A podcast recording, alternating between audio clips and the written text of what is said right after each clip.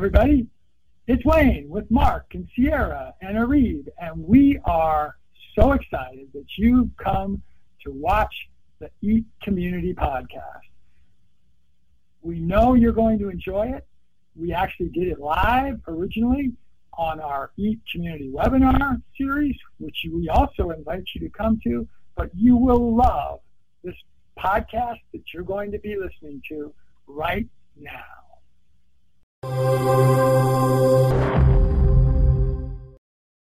Hello, everyone. Thanks for hopping on today with the Eat Community. So we have some team members here from YYC Growers. Uh, they're going to be giving a presentation and we'll be doing our interviews and everybody that's on, feel free to ask questions. I'll be reading those as we go. Um, so I'll just go ahead and let you guys introduce yourselves and tell us a little bit about the organization and your roles there. Great. Well, yeah, my name is Louis Brown. Uh, I'm the general manager. It's kind of the easy outside uh, term for what I, what I do. We actually follow the, the teal methodology in here, ways of working, so I don't really have titles, but easiest for everyone to understand if I say general manager. Um, and uh, yeah, Rod, I'll let you. Yeah, and I'm Rod Olson. I am a farmer here in Calgary and one of the founding members of YYC Growers and my role is really to to focus on kind of connection to the community and regenerative ag uh, inspiration and, and support for our farmers. Cool. So tell us a little bit about YYC Growers.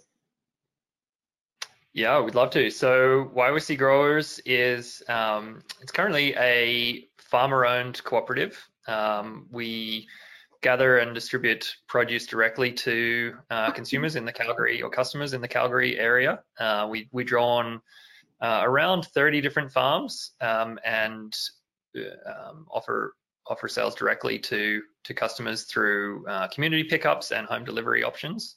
Uh, and our main product is a year-round harvest box, which is kind of a CSA style um, combination of um, seasonal produce that's uh, that's made available from a variety of diverse farms in the in the local region. That room that makes me think of like a genuine local style HelloFresh. yeah, we we like to think of ourselves as a very uh, very transparent and very local, um, kind of walking the walk and talking the talk, uh, not just kind of window dressing. I think there's a lot of there's a lot of uh, local washing as the new greenwashing. um, and uh, I think we're, we really take it pretty seriously and uh, very transparent about who our farms are and, and how we source and who we source from and our focus on on the growing practices of those farmers and really, um, you know, I'll, i look forward to talking about in my presentation, but really trying to create a, a genuine alternative for uh, customers uh, to the conventional food system that's better for their health and the environment and the local community and the local economy. Absolutely. So being year round, I'm not very familiar with the weather in your geographic area. Are you guys able to farm year round or how do you supply all of that?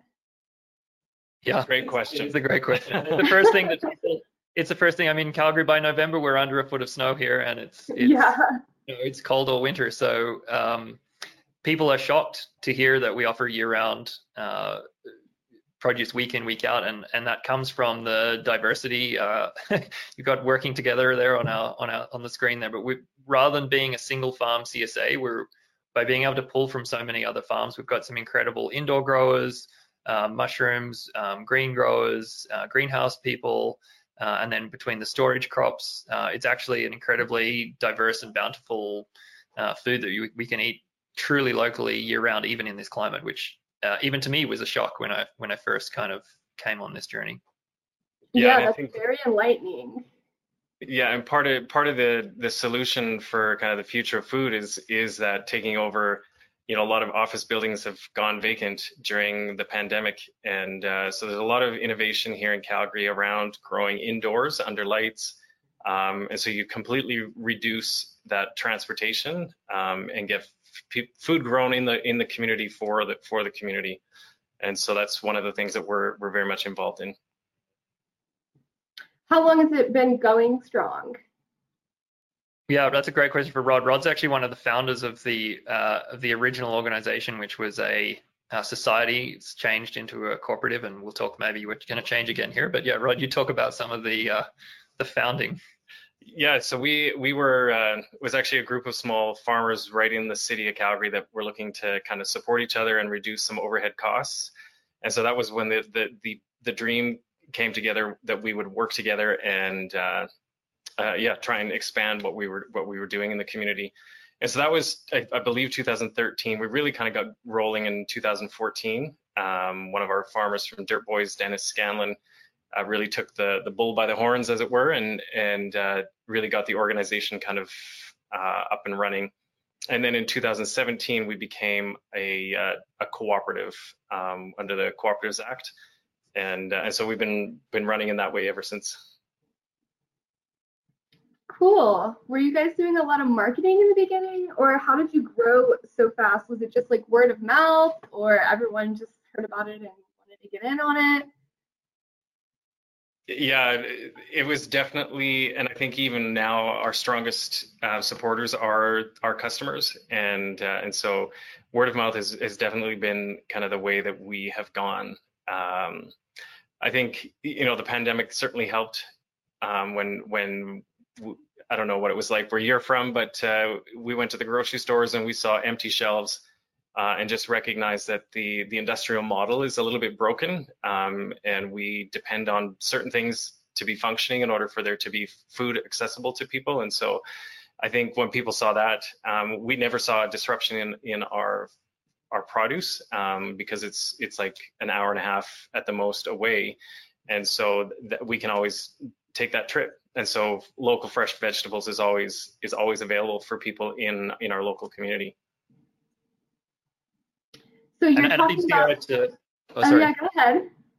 Oh, I think I think to to jump on that, I think that is one of the challenges we're seeing as we grow. Like we are actually having to look at marketing now, and it, and it's exciting to actually, um, you know, the business has changed dramatically in the last 18 months, and um, you know, we're really focusing now on. We've done a lot of work in the background to give us the operational capacity to expand and, and marketing is really the next big thing so it's it's great to be kind of out talking about it and taking it to the next step. Okay. So how big do you guys plan on growing? Do you have an idea? Are you just going to let it grow like wildfire? I mean, I think I think we have huge visions for where it could get, go in terms of not just the Calgary specific, um, you know, little business, but the the actual kind of creating a, a genuine alternative in the in the food system and being a, a legitimate part of the overall uh, food supply as a model. So I think I think this could be a model, and that's the way I'm looking at it. Certainly, is how do we actually take the system and take it from a cottage industry to a, a legitimate part of the mainstream food system? Um, and I think that's the big opportunity. Yeah, I that's an amazing idea. So in the beginning, it sounded like your movement was about, you know, getting just local farmers together, sharing overhead costs, and then you talk about, you know, being more interested in the future of food and regenerative stuff and sustainability. How has your guys' movement changed over time, and what do you think that you'll see as you expand? Yeah, that's a great question. I wonder, Rod, why don't you talk about some of the early stuff, and then I can talk about, you know, how things have changed in, in the last 18 months. Yeah, I, I mean, it's a great question, Ciara, because uh, I think a lot of us um, we're drawn to to to growing our own food, and uh, the, story that I like to tell uh, is that I, I'll, i grew was growing kale in in small plots. So I, am a spin farmer. You can take take a look at that small plot intensive farming. So you take backyards in cities, turn those into into farmland, uh, and then collect a bunch of those yards, and and they give it to you for free in exchange. They get a, a few vegetables. But but what I recognized is that I was growing kale in in this yard, and then you know just down the street growing kale in an, in another yard, and uh, had completely different responses um, to what was going on with the kale. And, and, I think that this is this is this is an experience that's been happening across all, all of our farmers. Is is that we're going okay? Well, what's going on? And and that really led us into a, deep dive into soil and and what's going on with the soil. Um, and recognizing that only healthy soil produces healthy plants, uh, and healthy soil actually resists pests and disease. Um, healthy soil sequesters carbon, and and so like that. I think once we all like there was a a, a slow kind of learn on on that idea which uh, just began to snowball, and and we wanted to to kind of have the healthiest uh, food available. And so, you know, a couple of us, we we start talking about our vegetables as medicine. Um, and if you look at kind of the, the health health environment right now, like a lot of doctors are prescribing vegetables for cancer patients and different things like that because they recognize uh, that's some of what they're what we're all missing in our diets. Um, and so and, and that again just comes back to this idea that the soil we are the soil we you know what we do to the soil we do to ourselves and uh, and so that's been a huge shift in our consciousness as farmers. Like in, in at the beginning it was just growing some produce and selling produce but now we really are building soil. Like and so a lot of us talk about the fact that we we are soil builders and that's that's that's kind of the primary. The vegetables are now like a byproduct of that process um, and they're just a, a, much more high quality byproduct of that of that process. And so, so yeah, so that definitely has changed. Um, we've we've recognized that our eaters are also super passionate about um, having clean food, local food, you know, food that's got zero chemicals and pesticides uh, attached to it, um, because they're all recognizing, you know what, I've got to limit my own uh, chemical load on my body. That's that's stressing my body and my health. Um, and so the best way that I can do that is to is to kind of get food grown by people I know and, and can trust or build a relationship with. And so that's one of the things that we we really want to broker is is connecting those that that kind of clientele with with our farmers who are like literally salt of the earth um, heroes in my mind. But yeah. Yeah, no, that, that went deep. That was that was good. I mean, I think that that yeah, I felt it in my soul, Rod. I really did. I'm serious. I'm serious. I feel like the connections that you guys are making with the community and building relationships with these people, but over time, you're also learning about the planet and building a relationship with the earth as you go forward. And then these are things that you can share with other people, and that might get them more interested in how to do things a little bit differently to just make one small sustainable difference over time. Um, so seriously, that was an awesome. What were you gonna say, Louis? Well, yeah, no, I mean, I think I think you really tapped into it, and I think you know when we get to my presentation, I talk about connection is the is the way to the to to actually changing the food system it's connecting people to their food and, and getting people to actually ask the question you know even if the first step they take is go into a big box store and pick something up off the produce aisle and say where did this come from that's just a little step and it's a it's a gateway drug. I mean, I my personal journey as I came into YYC Growers as a customer, um, and not even a particularly engaged one at first. Um, you know, my my personal background is is I'm a hunter and I'm really passionate about engaging in in like my my protein consumption and and the truly experiencing and taking accountability for that.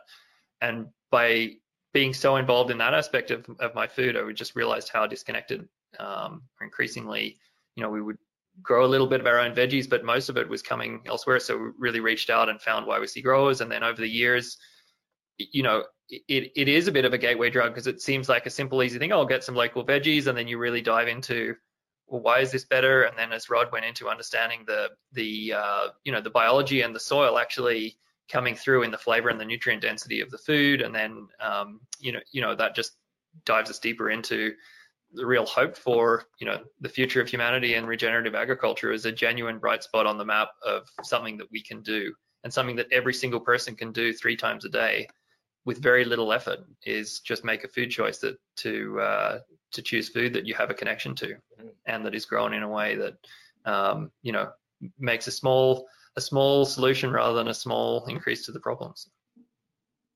for sure so just thinking about the beginning, you started out just, you know, saying, heck, I'm going to grow some produce, figured all of this out about the soil on your journey. And I can't stop but think, and, you know, these industrial farmers, and I don't want to put any negative energy out there on anybody's way of doing farming. Good for them. Everyone has their own traditions. But I want to know how you guys figured this out all so fast. And it seems like generations and generations of people have just been doing this mass farming where they're are they ignoring do you think they're ignoring the fact of the soil playing such a huge role or they're just stuck in their traditional ways or what, what are your opinions on that you're closer to the industry than i am so maybe you can shed some light on it yeah i think that's a question for our regenerative farming expert rod but yeah, i can give but yeah, Rod, you, you give it. Yeah, but and and and I appreciate you kind of backpedaling on the kind of the throwing shade at the at the the uh, conventional farmers. You know, so I grew up on a on a farm, and uh, in central Alberta, and and my dad, I mean, used the chemicals, used the you know tillage, like it, it was just how it was done. Mm-hmm. Um, and they were they were acting on advice and information that, was the best that we had at that time. And so you create these big systems. Um, and so what what I actually see is is like where we've been able to be so agile and, and responsive is that most of our farms are on the smaller side. So like 120 acres is probably the biggest farm that we have. Um, and then when I was at the, my heyday, I had one acre um, that I was growing vegetables and just very intensively rotating the crops and stuff. Uh, and so, so at that scale, you you have an ability to kind of respond much more quickly. And I think I've, I, you know, in in the conversations I've been around regenerative agriculture, um, that seems to be kind of consistent around the board. Is that if you are a smaller operation, you you can you, you've got that greater flexibility to implement some of these changes. Uh, and so I, I, do think it is a it's a structure issue. Like um, when when you're when you're farming 10,000 acres, 3,000 acres, uh, you've got a system in place, um, and to kind of alter that system, uh, it, it's a it's a massive learning curve. Um, and and if you're you're used to kind of generating a certain level of income, then you know I think there's a lot of fear that you know shifting that those practices means you know you're not going to have the the income at the at the end of the day. So I think that's part of it. Um, and I think the other part is is that so much of our of our agriculture was built on ag systems that that did soil science, um, where they where they baked the soil uh, in order to kind of study. So so all we all we really understood at that time was was the the physical component and the chemical component. And so that's why we have chemical agriculture, is what I like to call it. Um, and what they were missing is the the biological kind of element. And so like and and, and it makes sense because there's there's so much going on. Like there's there's the number of a population of the planet in a teaspoon of healthy soil and so you've got all that diversity and craziness and so how do you how do you actually do good science when there's that much um, diversity happening uh, and so yeah, so a lot of that learning has just been like it's it's, it's exploding right now, and and so I think we are seeing the shift, uh, and we're seeing massive companies that are saying, you know, we're only going to do regeneratively grown products like General Mills, and here in Canada we have a company called McCain's, and they do French fries, uh, and they're talking, you know, it's going to be regenerative potatoes and uh, and so we're seeing in Pepsi like there's just a lot of big companies that that are kind of jumping on that bandwagon uh, which makes us a little nervous because because of the the local washing, greenwashing. But um, but yeah, so I think that's that's part of how we've been able to kind of adopt it quickly um, versus the conventional system. And, and, I think in terms of hope and even using our little petri dish example here as, as a way of looking at, at things is we've actually already seen that we can use some market power to influence that behavior. And and I really I really strongly reiterate again uh, Rod's comment like I we never want to be disparaging to conventional farmers. I think that they're doing what um, you know, what doing what they think is best. And you know, my career has been in the kind of conventional big ag um, space, and I, I, think actually that they are doing things already moving in this direction. And I, and I think the more that the market can create space for that um, and create a demand for that, um, let's make it a, a, positive story with a carrot rather than a kind of denigrating stick. So yeah, I think we're really we're really positive about creating space um, and a market for this type of um, system, and then um, you know really supporting it rather than kind of poo-pooing the other direction. Yeah, I can definitely appreciate that. Being an Ohio girl, I'm surrounded by cornfields and soybeans, and they're doing the old-fashioned way here too. Um, and same way growing up, we had a farm and we tilled every year, and it wasn't until I started working with E Community, I'm like, no till practices. Oh my gosh, what were we doing? Um, so you just learn as you go. But I really appreciate your guys' response. That was a great answer. And I have like a million more questions, but I don't want to spoil your presentation.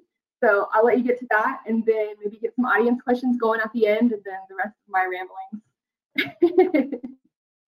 Amazing, great. Yeah. So how does this uh, this work now? Are you gonna share my screen? Great. Yeah. So I think it's really interesting that we talked about connection in the uh, in the little intro because um, yeah, that was kind of what I think is really the key to our to our model. Um, and I think I really just built this presentation around like what is our model and why do we exist. And I think we can go a lot more into the regenerative stuff and see where the conversation goes. But yeah, the topic of my my presentation was very much just around like what is our system, uh, why why are we doing it. So um, yeah, so I mean, just kind of quickly, what's wrong with the conventional supermarket food system? Um, we've scoured some research and found that in Canada, farmers receive only 21.5% of the retail price of food for home consumption. Um, it's around 22% in the US, and that's gone down every year for, you know, it's trending down over the last 15 years. 80% um, of fresh food in Canada is imported. Um, the transportation and storage are actually major components of the greenhouse gas emissions, regardless of how it was grown. Um, you know, in the grocery stores, food is graded really on appearance because it's the only thing that you can actually see from it. Um, you know, nutrient density, um, growing practices, these are all just uh, unseen, and it's very it's very difficult. There's no transparency about the source of the chemical usage. If you if you pick up a a, a pepper in a store, you know, at best you might see a country or a collection of countries of origin that it might be from, uh, and that's about it. So um, there are some definite challenges there from economic, um, environmental, uh, and just kind of empowering to the the customers. Um, what about farmers markets? We kind of see this a lot as like, well, farmers markets are, are, are alternative, but um, you know, we view that they're they they are great in that customers can interact directly with farmers, but there's definitely some drawbacks as well. I mean, there's a huge time commitment for the farmers. You know, they have to be going off spending time sitting at markets rather than actually farming. Um, the costs are huge. I mean, everyone is paying to be there. Uh, all of the risk is on the farmer. Uh, you have to bring, you have to package up and bring your your products. Um, you know, there can be a huge amount of wastage, and and when we actually look at farmers' costs, a huge percentage of that is harvesting, washing, washing, packaging, and transporting. And if you have to do all of that uh, in the hope that you might make a sale, um, you know, that puts a lot of a lot of risk on the farmers. Um, it's not necessarily convenient for, for customers. I mean, people like going um, for like a weekend experience, but it's not necessarily in all neighborhoods, you know, on a regular basis for kind of um, regular purchasing. And it's it's hard to scale. I think um, you know farmers are competing against each other in in small concentrated spots, and it, it's not really a kind of um, a scalable model. So what are we doing uh, that's that's different? Um, I put up our purpose statement here because I think it it helps really clarify what are the what are the things that we're trying to do in the world and why do we exist. So our YYC Growers' purpose is to connect farmers with eaters by gathering and distributing nutrient-dense food through a system that generates our environment and community and supports the local economy. How do we do that? Um, at the basis of our, of our model is that we have an online sales platform to direct for, uh, for direct to consumer sales. Uh, we offer year-round subscriptions to a harvest box, which is um, a $30 value uh, box that's filled with a variety of seasonal vegetables that changes every week, and we introduce people to all kind of uh, new produce they might not be aware of and gives them a lot of diversity. And then we also run a basically an online farmers market on our store that that integrates into our distribution um, setup. Uh, we source our produce from about 35 different uh, local farms. There's the 15 member members of the cooperative, and then there's around 20 or so other farms that we, um, you know, approve and support their their growing practices and uh, bring them in at different times of year. Maybe they're, they're specialty farmers, or they can help supplement different products. We really focus on transparency and on regenerative um, farming. So we've talked about that quite a bit, I think, in the in the lead in, but that's really what we're we're trying to achieve in the world. Um, and then and then we have a pretty big network of um, pickup locations. So customers order on our platform, and then there's pickup locations in their community throughout the city. And then we also give them the option of option of home delivery. Um, and, and more than just being kind of a retail store, uh, we really focus on experiences, education, and creating those connections between farmers and eaters. We have biweekly um, informational webinar type of sessions with our farmers. Uh, we, we host farm tours when COVID doesn't shut us down. um, we have scheduled education sessions.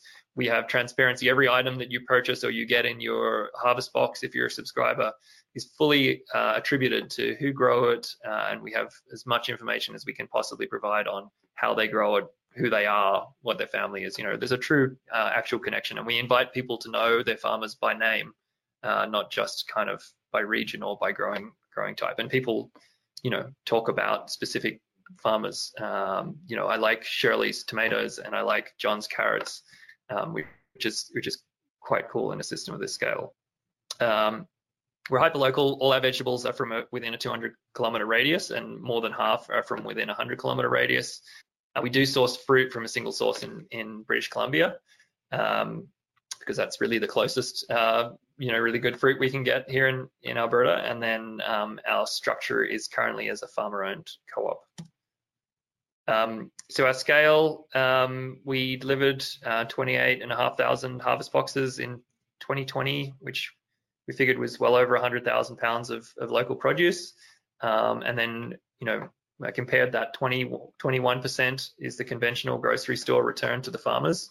Um, you know, around 67% uh, of those sales prices going back to the, the, farmers in our case. So we really put a premium on paying the farmers um, as much as we possibly can um, to keep this operation running and, and give them a, a, fair return on that.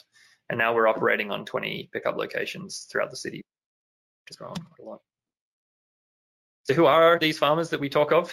um, one of our real strengths, and I think as Rod talked about in the growth of the organization, has been the increasing diversity of the farmers, which has given us resilience and that ability to continue to provide food right through the winter. Um, and so there's there's urban farmers, the small plot intensive farmers, and and several of our uh, farms that produce impressive, frankly, quantities of produce right inside the city limits in in backyards and, and vacant lots. Um, there's a few of those, which is great. Conventional, you know, bigger rural farmers that have, are able to produce in bigger volumes. And then we have a number of indoor growers um, using hydroponic and aquaponic systems, uh, greenhouses, and we're increasingly partnering with people doing um, regenerative livestock, whether that's um, you know intensively managed cattle or pasture-raised uh, pork or um, pasture-raised chickens, things like that. So um, that's kind of where we're getting our food from. So what really are the benefits of this system and, and what are we seeing as the impact? So it's really that connection piece that we talked about we keep coming back to, but it's connection between urban and rural farmers, between the, the farmers directly and the eaters and the, and giving the eaters that power of saying, um, you know, I can understand the impact of my food choices. Uh, and then by making, by operating the system, we've got environmental benefits around supporting regenerative practices, uh, reducing emissions in storage um, and transport, and, and, it really eliminates food wastage. For for the volumes that we're doing, we we probably have like less than a single Rubbermaid of um, compost each week, and that's because of the way that we, we everything is pre-ordered uh, for kind of just-in-time delivery. So it saves the farmers on costs on harvesting and transporting, uh, very minimal wastage in our system. Um, so that's great environmental benefit. Um, you know, the community I think comes back to the the connection that we talked about. Um, we we have a opportunity for people to volunteer at those pickup locations and feel like they're really part of part of the system. Um, we support other small businesses by bringing sending our customers there and promoting them through our channels. Uh, and I, as I mentioned, people really get to know their farmers and who grew their food and have that personal connection, which ultimately just increases the value that people place on their food. Um, and then, you know, all of this education that we're trying to do, I think, really builds a community around engaged uh, customers and, and people engaged in what their consumption means. Uh, and then with the with the local economy, and again, this is not a kind of tribalist go Calgary thing. This this is for any local economy by by bringing this this kind of circular system into place. You know, we looked through our uh, expenses last year, and everything that came in and everything that came out, more than 90% of all of our costs and expenses stayed within uh, mostly small businesses in our local economy including our farmers and staff and other vendors that we use.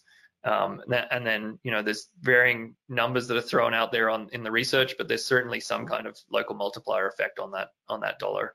Um, and then, you know, in terms of actually supporting other businesses, part of the goal of YYC Growers system is that it reduces the barrier to entry for small farmers and pays them really well for their produce. So that actually makes small scale farming a legitimate life choice uh, for people that wouldn't necessarily be able to set up a whole distribution and sales system in addition to learning how to farm. And, you know, there's huge barriers to that. Um, we did get some recognition recently, which was really exciting. Um, there was uh, the Emerald Awards, uh, are an Alberta environmental sector uh, organization who have really recognized us, and uh, and we won the award for business uh, this year for for what we're doing. So that was really very exciting. Uh, we also haven't really um, touched on it yet, but we're really um, focused on the way we work in our staff and, and, our team and the way we structure that as well. And it's through this distributed leadership model um, that, that gives people independence, responsibility, very radical feedback, uh, and everyone is empowered to make decisions. So it's it's a very scalable organization because there's no bottlenecks. So we try very much to minimize bottlenecks through through kind of top-down management, uh, and it, it it actually actually replicates a natural system much more, which ultimately is what we're trying to connect people to is is a natural system where people have their niche and they can find their strengths and um, have the the freedom to move in that system. So we're really excited about the way we're we're working in that um, in that manner, and we're learning a lot about that. We're certainly not necessarily the the leading voices on this, but the more we learn about it, the more uh, it resonates, and we're having great success uh, with our with our team in in this way. So, um, but there definitely are challenges, um, and I think this is you know with any new system, you're kind of trying to trying to break ground or do something differently. Um, you know, we face tight margins because we really put a premium on boosting up our farmers, not beating them down with our scale. Uh, so we're wanting to pay pay farmers as, as handsomely as we can for their produce, but we are limited on retail um, prices because of competition. Um, you know, there's a there's an effort to try and educate people and bring them around to understanding this is an alternative to the mainstream um, system. Um, our technology is actually quite the, the, demands on our technology are quite complex, and there are some out of the box solutions that are more tailored to individual CSAs, or there are some very expensive options. So we've we're actually in the process of trying to developing our own um, or tailor our own system, but it, it, there's definitely a challenging thing to do. Um, you know, we have we have seen this kind of push back a little bit on on the price of local food, and uh, I think people are conditioned to having food that has externalized all of the social and environmental costs and uh, imported those. So um, that it can be a conversation to actually get people around to understand what it means to pay a farmer a fair wage and actually get them, uh, you know, truly local food. So there's there's kind of a there's a bit of a headwind from a perception. And um, actually, you know, even though we have commenced and carried forward at this point as a farmer-owned cooperative, um, which has been fantastic for the early growth of the organization, in the last 18 months or so, we've transitioned to being completely, I would say, staff-led and we're finding there are some limitations on the cooperative model uh, in terms of being able to be flexible to include our other stakeholders, such as our staff and, and customers, but also uh, bringing in uh, purpose-aligned investors. Um, so yeah, this, those are some of the kind of challenges we're we're facing. So where do we go from here? Um, you know, our, our real focus is is scaling our operations locally. Um, you know, I think we really want to prove that this model can work and can be a legitimate part of a food system. Uh, we just want to continue focusing on the soil. I think if we're continuing to, to enhance and improve that, and the more we can measure and um, you know get protocols around that from a greenhouse gas perspective um, and you know biology levels and carbon levels in the soil, I think measuring that's going to be key. Um, we really want to continue, as we mentioned, uh, reducing the barriers to entry for new farmers um, creating this market demand for regenerative produce. I'm, a, I'm personally a really strong believer in, in market-based solutions, and for something to be sustainable in the long term economically, it really has to stand on its own two feet, and, and I think really support the farmers um, by saying, hey, we've got this great market. If you change your practices a little way, you can you can dovetail right in here, and we'll we'll um, push your food out into the world. So I think we're really excited about that. And then the flip side of that, of course, is empowering and educating customers on the choices that they can make that that can truly make a difference um, in all of those environmental and economic um, ways. And then I think in the long in the long game, uh, there's an opportunity to replicate this in other regions. So if we can show that this works, let's draw on this community. You know, this being invited here with the with the EAT community is great, just to to kind of be exposed to people who who might uh, resonate with this vision and uh, working together with other people who are doing this. So I'm very excited to eventually see where this might work elsewhere. Um, yeah, and then maybe this is too much detail, but we're looking at kind of creating a, a, company of the future, I guess. So we're looking at actually changing from that cooperative, the farmer-owned cooperative, to um, a, structure, and we're looking at a few different options here, but um, these are kind of the outcomes we're, we're guiding towards. So we want it to be, you know, fairly include all of the multiple stakeholders in the ownership and governance. We want it to be purpose driven, so it can't be diluted by, you know, shareholder primacy, um, and to really have some accountability towards the profits being directed to the purpose. Um, we really want it to be much more open. That's a limitation of the of the co-op is it's not really nimble to include new producers uh, and potentially other local hubs, um, and really be a, an easy vehicle to attract purpose-aligned investors. And then, you know, ultimately, it's um, it's being that pipeline to connect to those growers and and support the growers, and then connect them to the market opportunity. So um, that's where we're going with that. So yeah, so that that's a a quick snapshot on uh, how our system works, and maybe Sierra, I'll um, hand it hand it back over to you at that point. Great presentation. I feel like I have a really well-rounded understanding of your guys' organization as a whole. Um, just I love your model. You guys have such a great energy. I love how you're just encouraging everybody and empowering everyone to make small changes. Um, tell me you mentioned something earlier in the beginning of your presentation about nutrient dense foods. So that got me wondering, do you think that there's a difference in the, the nutrients in the foods versus like the big box store suppliers and then locally grown farmers? Because I know for myself, for so long, I thought, you know, just grabbing something from the produce aisle at a big, well-named distributor, that was a healthy food option. Um, but if you guys can, you know, shine some more light on that, that'd be great. Yeah, there there absolutely is a difference, and I think uh, Rod is primed up and well versed in this. You can see him leaning forward in his seat to uh, throw some throw some data at you here. Yeah, it. Uh, I mean, so we've been following a little bit uh, the Bionutrient Food Association, um, which I know that's where I met Mark Shepard, um, who I think is known to you all, um, and. Uh, and that yeah so they're they're developing um, what they're calling the bionutrient food meter. Um, and in the trials, they've already recognized, you know, the difference between one carrot um, and they're, they're, I think they were measuring carotene.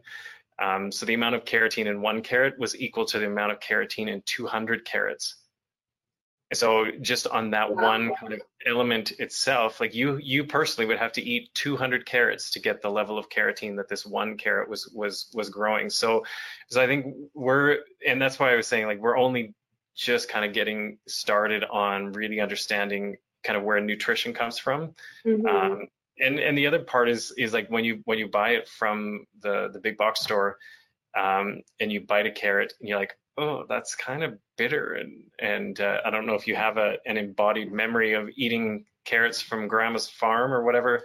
Uh, but, that, but that flavor. a huge difference in taste. Yeah. Right. Right. And, and, and so what we've, what we've learned is actually our, our taste buds are not, are not dumb. They actually know what nutrition is and it's called flavor. And so if it tastes good, you know it's got more nutrition in it. I'm mind blown. Science is so cool. Science is cool.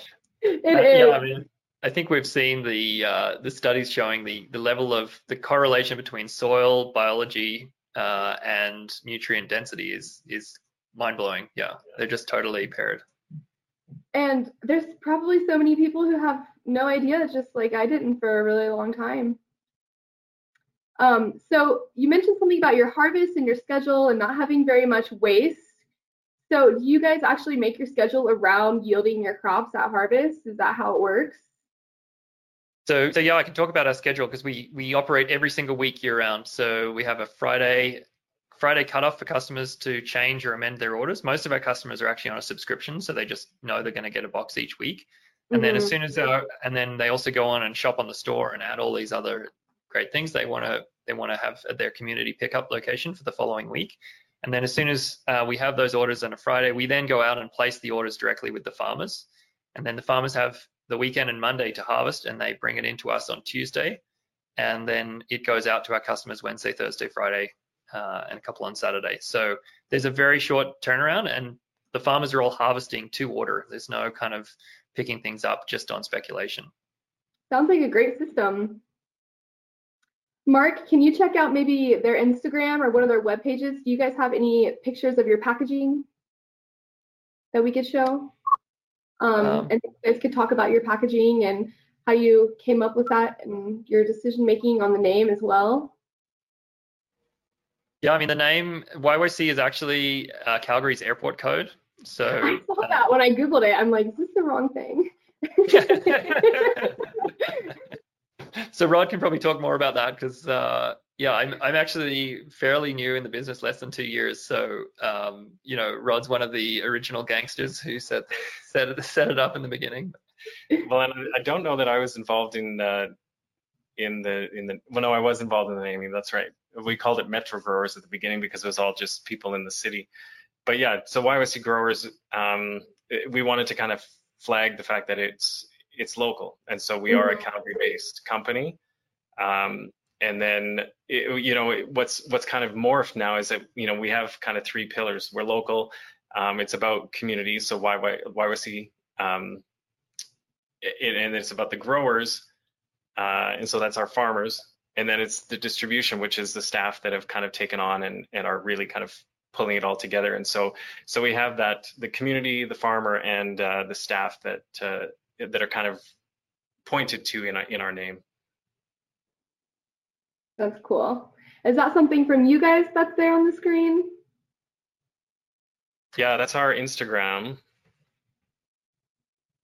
yeah, I think Marcus is scrolling through that. So yeah, we also work with a number of um, on on our kind of online store. We're we're um, bringing in a lot of local artisans or chefs that uh, really aligned with that kind of sense of community. So supporting um, you know smaller smaller businesses that are Calgary based um, that that kind of align with our values and giving those giving just feeding them through our distribution system uh, which has been really successful because people people love to be able to support those things and they're not always easy for those producers to get into uh, big box store right away or you know retail shelf space that sort of thing so um, it's it's great to have that kind of um, local feel for products more than just our our vegetables yeah, I would even love to maybe network with um, some of your farmers and just learn a little bit about their piece of the puzzle and what they're contributing to the big picture. That might be interesting too.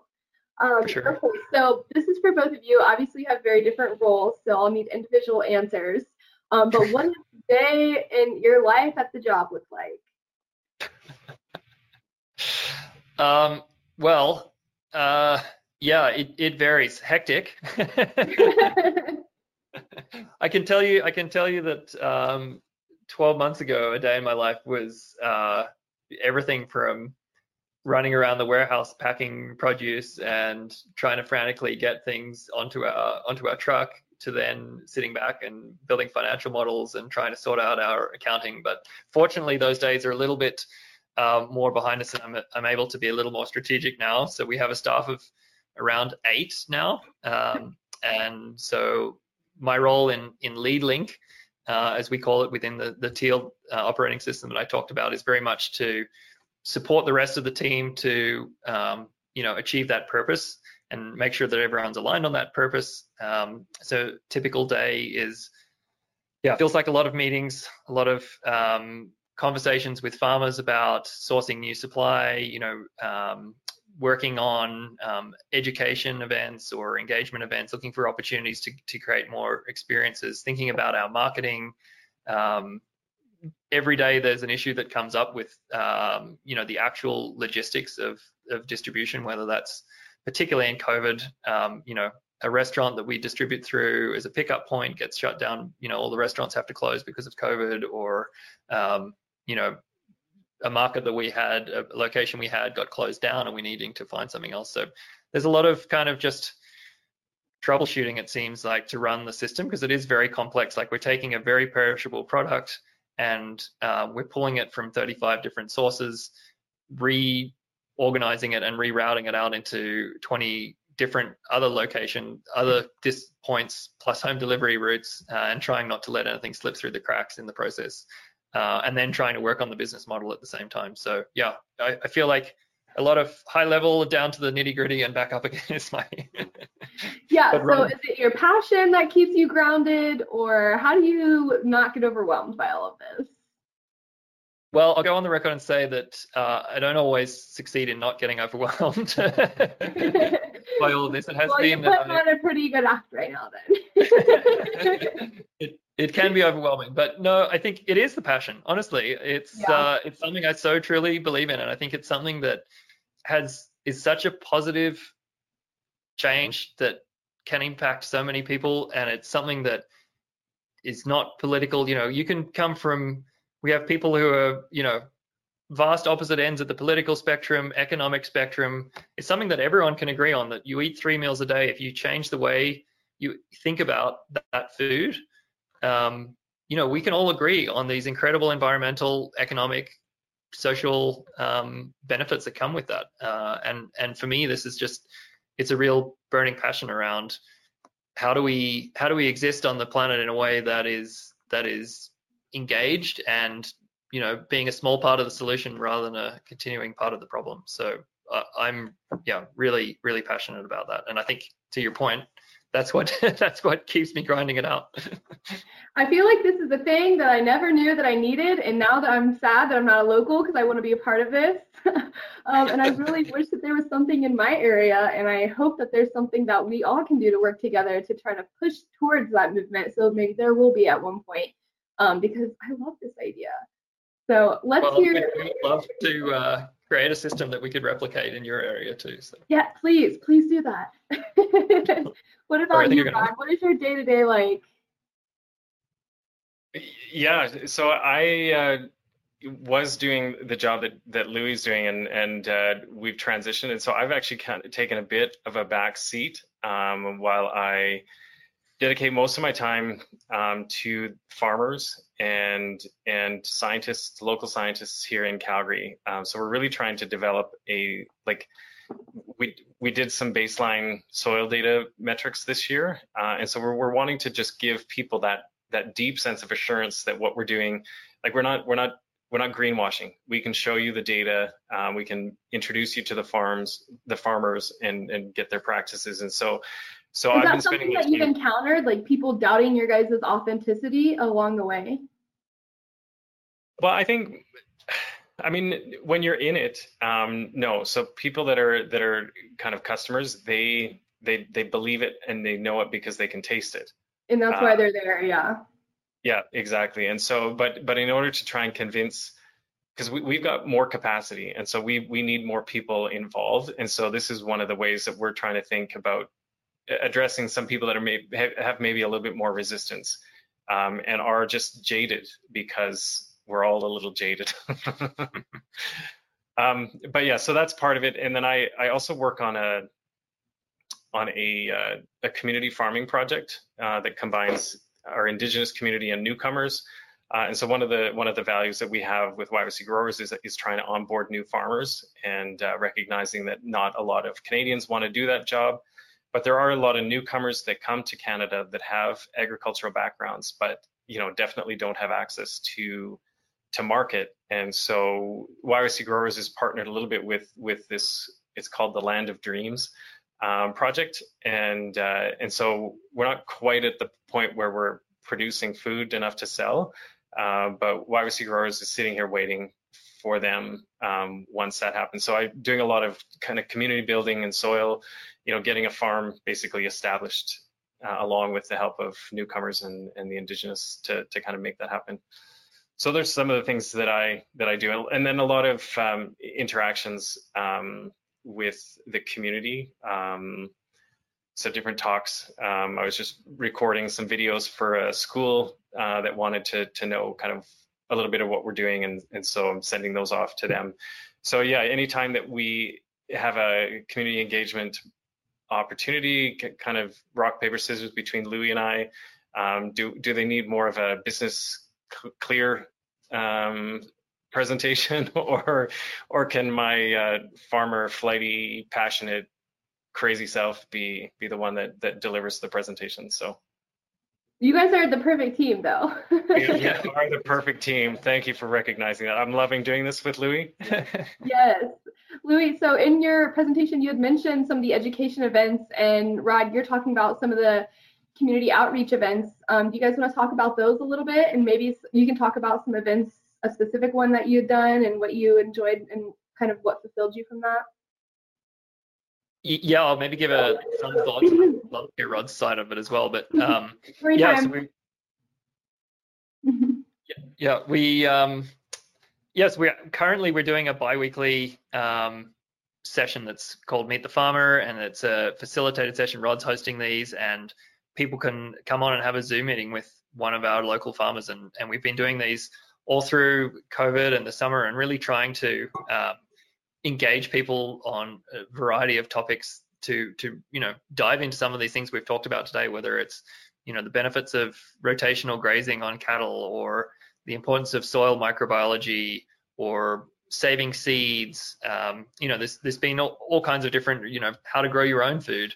Um, so so we're really trying to engage people uh, on an ongoing basis. Um, we have some really exciting events actually coming up that I, would love to plug a little bit. We uh, again, you know, we're, we're so kind of deeply supported by the community. We're actually reaching out to the community for a, a crowdfunding uh, campaign to help us fund. We had to do some operational upgrades, so we're really um, hoping that community will support us on that. And and to to reward them, we're building some incredible uh, events. Um, uh, there's a we're going to do a, a, bike tour of the urban farms that we have around Calgary. Uh, and, and tour people through and talk about and stop at some of the different farms and then stop at some of our our friends in the like coffee and brewery type of space. Um, and so that that's going to be really exciting to actually show people hands on the ground. Like here, we can just ride around the city and show you where your food is growing. Um, and then we're going to do some, some, rural farm tours. We go out and actually look at some of the bigger farms that are doing incredible work on um, capturing carbon in the soil and um, really you know, building soil biology. Uh, and then and then the most or not the most. Another really exciting one uh, is we're going to have a, a, bunch of well-known local chefs actually come in and host a really unique uh, culinary experience in our warehouse using our local produce and kind of giving their um, fine dining angle on how they see the beauty in the produce and engaging the people in that. So, yeah, those are some examples of some some of the type of experiences that we we get a kick out of uh, bringing our customers in to to like partner with us. Yeah, you guys have some great ideas. Like, I just wish I was there. I'm definitely gonna come visit this place. so yeah, you're welcome anytime. So I'm gonna check and see if we have any questions from the audience. Uh, not yet. Okay, so audience, we have 10 minutes left if you want to drop any questions and get some answers before we end it for the evening. Um, in the meantime, I'll keep asking my questions unless you guys have anything that you want to cover that you're super excited about. Um, congratulations on your award, by the way. Wanted to mention that. Thank you very much. We'll have to let you know there's a they actually filmed a documentary just this last week. So uh, when that comes out in January, we'll uh, make sure we share that back with you as well. Yeah, do that. I'm sure that our audience will love to see it. So we'll pass that along. Um, so what do you guys think has been the most important thing that you've learned from the beginning to where you are now with this journey? Yeah, Rod, why don't you give the, the, the early learnings? yeah, I think, I mean, I mean, well, yeah, like there's so many learnings. Um, where do I even go? I mean, one of the things that that that popped into my head right away was, uh, you know, the the we were very heavily farmer run organization right in the beginning. Um, and we all have our own farming companies. Uh, and so then we were basically trying to do two companies at the same time.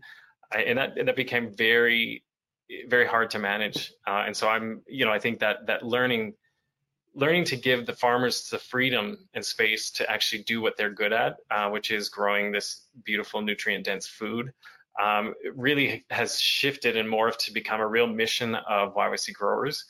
Um, and so that, has been a huge learning that it, it was it was really exhausting. Um, I mean, exciting as we're all just kind of there rolling up our sleeves. Um, yeah, one of the things I would often say is that counting vegetables is is a lot harder than you think. Um, you know, putting from one into this bag, one into this bag, one into this. There were so many mistakes that would would happen. Uh, and so it's nice to have consistent staff that that are you know can take care of it. Uh, so that's been been a huge learning. And I think for me, like the the soil learning has just been intense. Um, it just feels like a like a a rocket ship of of learning about what the soil is capable of. Um, yeah, actually, one of the farms that we're going to go on a farm tour, Happiness by the Acre, did a um, well, did bought, bought land, did a, um, a soil soil test, and came up with 0.5% organic material in that first year. So it's just a conventional farm, typically canola or barley wheat uh, in this part of the world, and they put in a very um, a very kind of uh, intense rotational grazing system with cattle. And in three years, they bumped that organic material matter from 0.5% to between 10 and 15 percent, depending on where it was on the on the farm. And so that was that was a, a goal that they had set for 20 years, wow. I believe. And they they accomplished it in three years. And I think it it actually kind of blows current scientific data out of the water as well. And so if we get you know super focused as stewards of this land, we can make huge strides. Um, and so I think that's that's been a huge huge learning, and I think something that that we hope inspires other farms uh, across Alberta and across the world. What about on the business side of it? Yeah. yeah, uh, I honestly think the thing I learned the most is how difficult this business is. It seems simple enough to buy some food and, and retail it, but there's incredible amount of complexity and um, difficulty to actually pull this off really well. And the the devil is in the details. It's it it it takes incredible precision at the same time as moving, you know, fast and, and high volume to get this right. And I think, you know, the, the technology required, and I think we're in a very exciting age in the way that, you know, the access to this sort of thing is is increasing day by day. The way the technology is is advancing, and I think what's available to us now to develop systems as we need them um, is is getting better and better. I mean that that has been you know, full disclosure, we've, we've been working for a year now on an alternative to an off-the-shelf um, uh, fulfillment program, like a customer portal. And you know, we we're still hitting roadblocks trying to get that launched. So it's very difficult to actually do what we do, and there's a lot of complexity in it. Um, so yeah, on the business side, that's definitely been been a learning. I think the other big learning that I've had is just the power of this uh, distributed leadership model and really having the right people having clear accountability for um, their roles and having uh, ownership and account and uh, purpose to their roles and ability to be their own boss. You know, I, I joke that if we did have titles, then everyone would just be CEO. Yeah. so I mean, it might be CEO of a small aspect of the business, but that is really how we view it, and and really give people that um, you know that responsibility and that freedom, and and we're really finding that that's been incredibly liberating and, and unlocking of people's potential to to find what they're good at and, and give them uh, ownership of those roles. So yeah, I think those are some of the things that I've that I've learned. But um, yeah, overall, just excitement for for the potential as well. It's the other thing. I think I came in here thinking, you know, I'll come in and and help this business um, operate for a little while, and then what I really learned was there's a lot more that we could be doing here, and this is such an incredible, exciting opportunity to, you know, create an alternative to the conventional food system that that potentially works on a bigger scale. So. Great responses from you both. Um, we do have a question here from the audience. It says, what was the hardest obstacle with community engagement? Karen, do you want to take that or do you want me to? Well, I mean, it, it, it inspires one thought um, because when we were really um, aiming to go big, uh, I think it was around 2018, and we had a really successful year in 2017. So we we really kind of made plans to double. Um, and wouldn't you know, uh, a Facebook rejig of their algorithms uh, happened April of that year and so prior to that, we we just seemed to kind of resonate with people, and and through Facebook did most of our marketing in in that way, and it just kind of rolled out. Um, was like easiest piece, easiest pie. Um, that change, um, and again, did I mention we were a very farmer heavy run? Uh, so we were not, we did not see this coming, and we just kept trying to beat our heads against um, the pavement. Um, but it really, it really hurt our business that year. The that that shift. Um, and so, so that was that was an, I guess, a, a, bit of an obstacle, and it made us realize we need to be much more kind of direct in our um, relationship building with with the community. Um, yeah, so I don't know if anything comes to your mind, Louis. Yeah, I think for me, the the thing that I, I still get a lot is it's almost your reaction, Sierra. Like, wow, that sounds amazing. Why haven't I heard of it? Right. Yeah. Um, and, I think, and I think, and that's coming from people, my neighbors. You know, trying to get that word out there, um, trying to make sure that everyone that comes through the door has an exceptional experience because you know as soon as you first impressions last and if there's a mistake with their order or um, something that's not right then um, you know we've got to we've got to make sure that people have a great experience when they do come in to reduce that kind of turnover. But people people uh, changing cities or changing circumstances, so no one lasts forever. So I think just that trying to really um, get get a, the awareness out there has been a surprising challenge, and and I think you know just relying on social media is is definitely not enough, and we're we're really ramping up our efforts on the marketing side now, but the challenge has just been truly getting getting the awareness. And it takes a little bit of a long form conversation to really get it out. It's not necessarily a, a tagline you can put on a billboard that people will just uh, jump on particularly when you know the big box stores are saying shop local. Some you know hashtag or sorry appendix you know 5% of our produce now is bought in alberta yeah when that's exactly how my grocery stores are here like hashtag shop local and i'm like this is kroger yeah. Okay, guys, I hate to say it, but we're at the top of the hour and I have a ton of more questions that I don't have time to ask. But maybe we can have you guys on again sometime, or maybe we can even just network at another time, maybe get a virtual coffee over Zoom and I can pick your guys' brain. Thank you so much for coming on. I love how transparent you guys are about your organization and your structure. Like, I'm mind blown about everything that you're doing. It's awesome. So keep up the good work, and I'll just let you guys, you know, say any closing thoughts that you have, and then we'll say bye to the audience, and Mark will take us out of here. Yeah, I'm just really, really thankful for the opportunity, and uh, yeah, that's all I've got to say. Uh, eat local, for real. Awesome. Yeah, yeah. for real. Thank, thanks so much, Sierra. I really appreciate the opportunity as well. And um, yeah, it's actually great for us sometimes get bogged down in the in the weeds and the challenges and the stress of running the business. It's great to step step back and talk about the excitement and the the vision behind it. So thanks for giving that to us. Yeah, I love being able to connect with people that are so far away from me, but we still have the same ideas and are passionate about the same thing. So it's been awesome, guys. Thank you so much. Have a great evening. Thank you. Same to you. Thanks, everyone.